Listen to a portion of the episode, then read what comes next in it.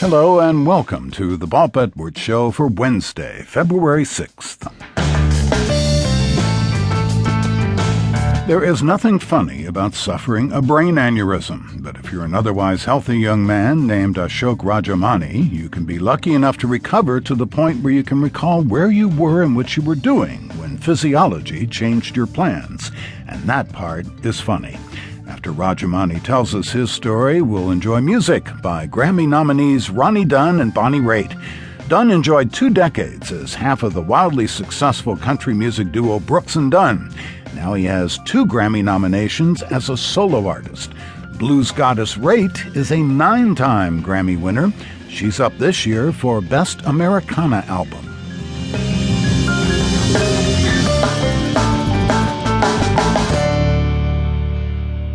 The marvelous human brain can do many things, including explode. My guest, Ashok Rajamani, was in a hotel room preparing for his older brother's wedding when his brain exploded. Rajamani was 25 years old, had just accepted a new job, and was well on his way to building a successful career when he suffered a brain aneurysm. But how his brain exploded is the interesting part. Rajamani survived the ordeal and talks about his recovery in our interview. But first, listen as Rajamani narrates the events of his brain explosion with an excerpt from his book, The Day My Brain Exploded A True Story. Perverted.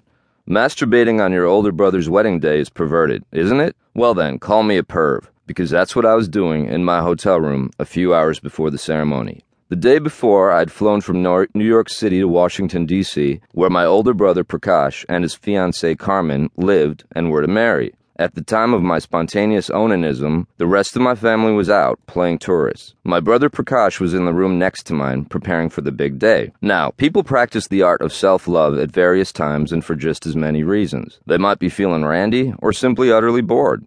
In my case, it was the latter. Weddings don't make me feel amorous. And so I prepared myself for a little diversion.